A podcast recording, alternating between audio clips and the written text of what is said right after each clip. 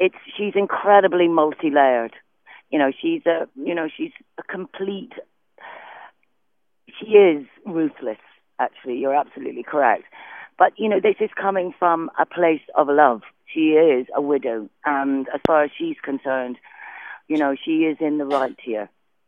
It, it's it's interesting, Michelle, because having watched a lot of 24, the person you always think is the big bad always then about like halfway through the season like dies or it turns out they're not the big bad that there's another level of another person on top of that person we didn't know about we almost kind of saw that in a, in a way already this season where we thought this hacker guy was the big bad guy then it turns out it's you are are you the top of the food chain here or are we going to find out that there's someone else involved uh, down the line as well well, you know, it's like any pyramid. There are lots of sort of like little amoebae feeding off people as well. So I think you know, um, it's it's really exciting actually. And there is a chain, and, and it has knock-on effects, and um, it gets incredibly exciting.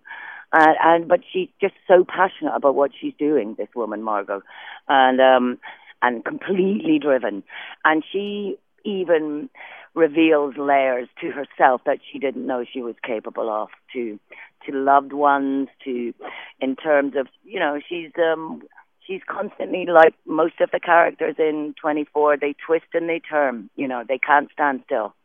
They have to keep surviving